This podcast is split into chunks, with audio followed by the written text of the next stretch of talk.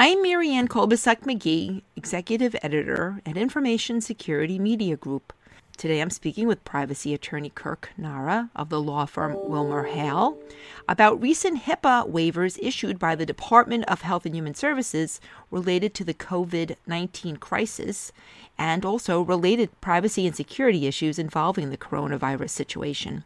Kirk, for starters, HHS's Office for Civil Rights says it has waived sanctions and penalties against hospitals that do not comply with a number of HIPAA privacy requirements, such as obtaining a patient's agreement to speak with family members and also distributing notices of privacy practices. Any privacy problems that you foresee potentially emerging from these or any of the other waivers that HHS has issued and why? They've really done two different things. The ones that you mentioned, which were sort of privacy related, and then there's a much more security related one on telehealth. I'm not quite sure why they did the waivers you mentioned. They basically said they're going to, to waive compliance obligation. They never penalize anybody for those particular issues. I mean, I don't, I'm not aware of there being unless I'm forgetting something, but yeah, I'm not aware of there being HIPAA enforcement actions for failure to give out a privacy notice, for example. It's kind of a funny thing to do. I mean, they've said you don't have to give a privacy notice. I'm not sure why you don't have to give a privacy notice. They've said that they're waiving the provisions in terms of dealing with communications to family and friends. Those provisions give covered entities lots of discretion. So I'm not sure why you would say oh, go talk to anybody who you think is a family or friend anytime you want to, and that's fine. Which again, I don't think providers act that way, but that's sort of what you read when you see a waiver like that. The other ones are also tricky. There's another provision about waiving requests for restrictions. That's a very particular provision of the HIPAA rules where you can ask covered entities not to do things that they're otherwise allowed to do. The covered entity doesn't have to say yes, I'm not sure why you waived the obligation to let somebody ask you. So that's kind of funny. And then the last one, which actually is potentially the most concerning, is the provision dealing with confidential communications, which is basically a situation where a either a patient or an insured member on the health insurance side would say, please don't communicate information about my claim, for example, to my regular mailing address because if you do, that will cause me harm. Where that's come up a lot is in things like domestic violence situations where a wife is on the husband's insurance plan and there's a medical treatment that if the husband finds out about it will, you know, cause potential harm to the wife and she says, send it to my office instead of sending it to my home. They've now said you don't have to comply with that. I'm not sure why they're doing that. So that set of waivers was confusing to me, and I'm not really sure of the point of it.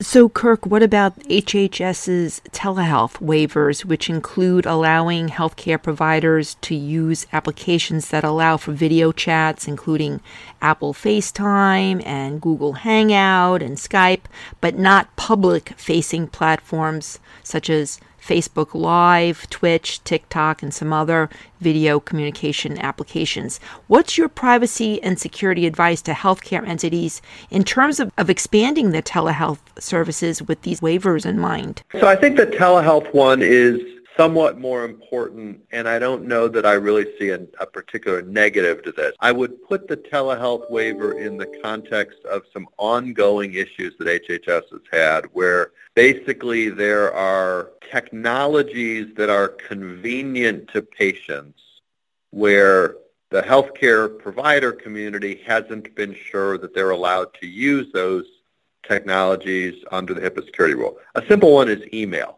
If a patient wants a doctor to respond to the patient by email, doctors aren't sure if they're allowed to do that because email isn't inherently secure and, you know, a variety of issues like that.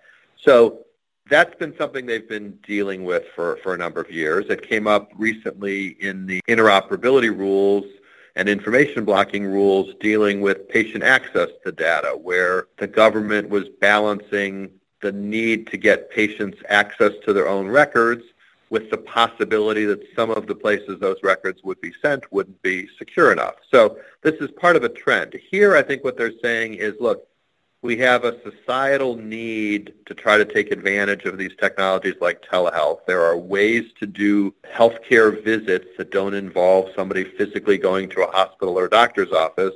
We want to encourage that, so we're going to be clear to the healthcare provider community that they can do that, that they don't have to go through the full HIPAA risk assessment, and that they don't have to be worried about enforcement of a security problem if you do telehealth visits in those settings.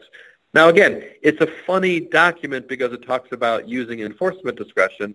They don't need a formal document to use enforcement discretion. They use enforcement discretion every day in all kinds of cases. I think this was served a slightly different purpose. This was basically a sending a message to the provider community that it's okay to do this, that we want you to do this.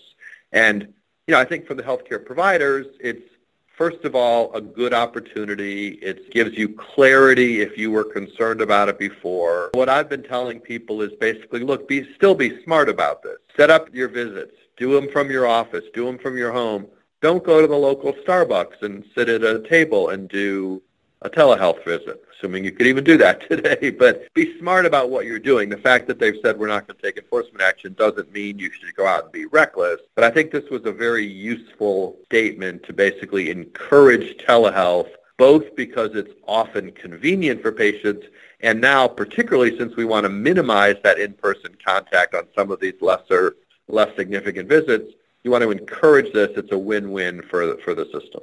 Now, HHS OCR also recently issued guidance that the agency says clarifies how covered entities may disclose information about individuals who have been infected with or exposed to COVID 19 to law enforcement, paramedics, and other first responders, as well as public health authorities. Has anything changed with these kinds of disclosures, or is this just sort of another reminder for the industry, do you think?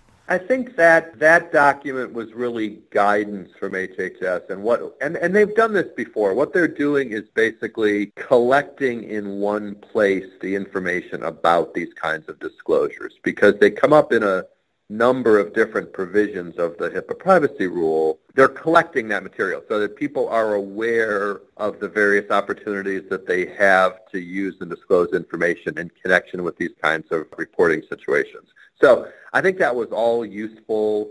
Again, it's like giving you a summary rather than saying here, you know, here's the law book, go read what's in it. We're saying here's the highlights that are the important points on this. There wasn't anything new in there. I mean, this wasn't changing the rules at all. It was basically collecting the information. And again, trying to make people understand in situations where there's a reason to make this disclosure to basically make sure people are aware that they can make them and to give you an understanding of whatever the boundary lines are where there are boundaries. I mean, we are finding for the most part that the HIPAA rules actually work pretty well in these settings. There are the ability to make disclosures for treatment purposes. There are the ability to make disclosures for public health purposes, et cetera. So while they obviously weren't thinking about this specific situation in writing the rules, they were thinking about situations like this or enough like this that they anticipated a lot of the needs here. Now, Kirk, even before the COVID 19 situation exploded, HHS OCR was working on possible HIPAA modifications. Do you think any of these latest waivers will potentially somehow get worked into the bigger picture changes to HIPAA? And what other sorts of modifications do you think we're most likely to see, and when? I'm not sure there's anything in these current waivers that are going to be addressed in that modification. I mean, the for, for example, you're, you're not going to drop the obligation to have a privacy notice generally, which they've temporarily waived for whatever reason. Now, again, I'm not sure why those provisions were in there. I'm not sure why they need to be waived in the time being, but I don't think there's any sense that they're going to remove those permanently. The telehealth situation is a little different because I don't really think it's a it's a question of the rules. It's a question of how companies are going to meet their compliance obligations under the security rule. HHS could clearly say that we view these kinds of telehealth services as consistent with the HIPAA security rule. They don't need to revise the rule to do that. And so I wouldn't expect that to be in these rules either. The things that are relevant, I mean, potentially connected to what's going on with COVID rather than the waivers is there are some concerns that were raised in the, at least the RFI, which is the first step in the HIPAA modification, in this HIPAA modification process, about how coordinated care is being done and whether there are restrictions on healthcare providers disclosing information in certain contexts. I do think that there's some room to improve the rules there, although I think the rules are not as bad as HHS seems to think they are in this setting. One of the things that HHS has been interested in was that there's a perception among some in government that the opioid crisis, for example, was exacerbated by limitations on how providers shared information about people with potential opioid problems. Again, I don't know that HIPAA was a problem there. I don't know that that was the reason information wasn't getting shared. There are other statutes in play, for example, the Part 2 substance abuse rules I will tell you, and it does look like in the legislative package that is being written in Congress as we're speaking, that they're actually going to make some legislative changes to the Part 2 rules. That might actually be more important than changes to HIPAA because the Part 2 substance abuse rules are actually more restrictive than, than HIPAA is. I'm not sure what else we're going to see coming out of those rules. I think there will, and again, the next step is a proposed rule I guess one other area that they seem to be giving a lot of attention to, which I do think is worth some attention, is how healthcare companies can interact with social service organizations. If a doctor realizes that their patient is not in good health, not really because they're sick, but because they don't have enough food, and they want to get information about that patient to a food bank, how do they disclose that? The rules are not great on dealing with that. And so I think they're looking for opportunities to sort of enhance sharing of information with non-traditional health entities, some of these social service organizations. So that's something that I would certainly expect to have some developments on. In terms of the Part 2 changes in the COVID 19 legislation, what sort of changes are they looking at? The issue with Part 2 is that it is much narrower in terms of what people that have Part 2 data can do with the information. And so those rules were written, you know, in the 70s originally, well before there even was HIPAA, and they create today a sort of a whole parallel set of much narrower rules in connection with a very particular kind of healthcare information. And so there's lots of situations where HIPAA would permit something for every other kind of health information, but Part 2 doesn't. And, and the regulations have been changed a couple of times in the past several years to move closer and closer to HIPAA, but the, there's a statute, and so they can't get entirely close to HIPAA. The legislative provisions seem to be moving towards basically saying if you do one step, getting a certain kind of consent from the patient, then you can do whatever HIPAA permits you to do. That's my read of the language. It's pretty complicated legislative language, so I think that's what they're trying to do. But again, the idea is we should treat Part 2 information basically the same as we treat all other healthcare information. HIPAA doesn't distinguish among categories of information, and let's make sure that we can do what we need to do with this information the same way we do with everything else. So, Kirk, as COVID 19 testing is expanded in the U.S., any top privacy and security concerns that you think entities should consider? Well, in terms of testing itself, I mean, the, the biggest issue we've been getting questions about has to do with what employers can do with information about employees, typically employees who have tested positive. There might be visitors to an office. There might be, you know, guests if it's a hotel. Sort of what can companies do when they learn that somebody who's been in contact with their business has tested positive or has symptoms or whatever it is. Interestingly enough, the privacy rules, the traditional privacy rules are actually pretty permissive in terms of sort of reasonable balances in that area. Where we're seeing many more restrictions are on some of the employment laws in particular. So for example, the, the Americans with Disabilities Act, which extends way beyond just information about disabilities, is coming into play in a lot of employee situations where employees have tested positive. Those obviously don't apply to guests or visitors or things like that. So we're seeing a lot of balancing acts. We're seeing that both in the United States. There's a lot of issues in Europe. And in fact, a number of the uh, data protection authorities in Europe have come out with their own guidance that guidance that was coming out initially was somewhat inconsistent across countries, and now at a European level, they've tried to come up with some integrated advice, which basically says, look, you can't abandon the privacy rules, but you're still permitted to make reasonable and appropriate disclosures as long as you've thought about the right kinds of privacy protection. So it's something that obviously we're paying a lot of attention to. It's going to continue to be an important part of the public health crisis. And, and the, the main message that I've been communicating is that, you know, for the most part, the privacy rules, if handled appropriately and your use and disclosure of this information is thoughtful and limited and targeted, you're generally permitted by these various rules to make disclosures that are necessary to make. And finally, Kirk, HHS also recently issued final patient access, information blocking, and interoperability rules. Some of the provisions in these rules begin taking effect this year. For instance, HHS specifies that by September, hospitals must be able to send electronic notifications about admissions, transfers, and discharges to a wide range of recipients, including a patient's primary care doctor, and others that are involved in the patient's care. Do you think HHS will need to readjust some of the regulatory deadlines they have in light of COVID 19 and everything else that the healthcare sector is dealing with right now, and why?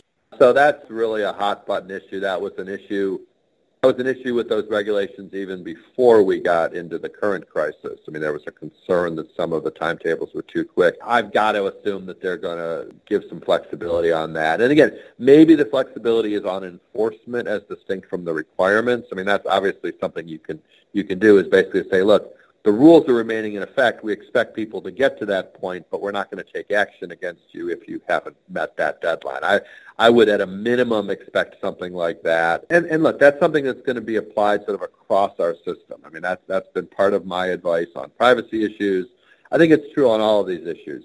Regulators are watching what's going on. It's affecting them. It's affecting their families. It's affecting their workplaces.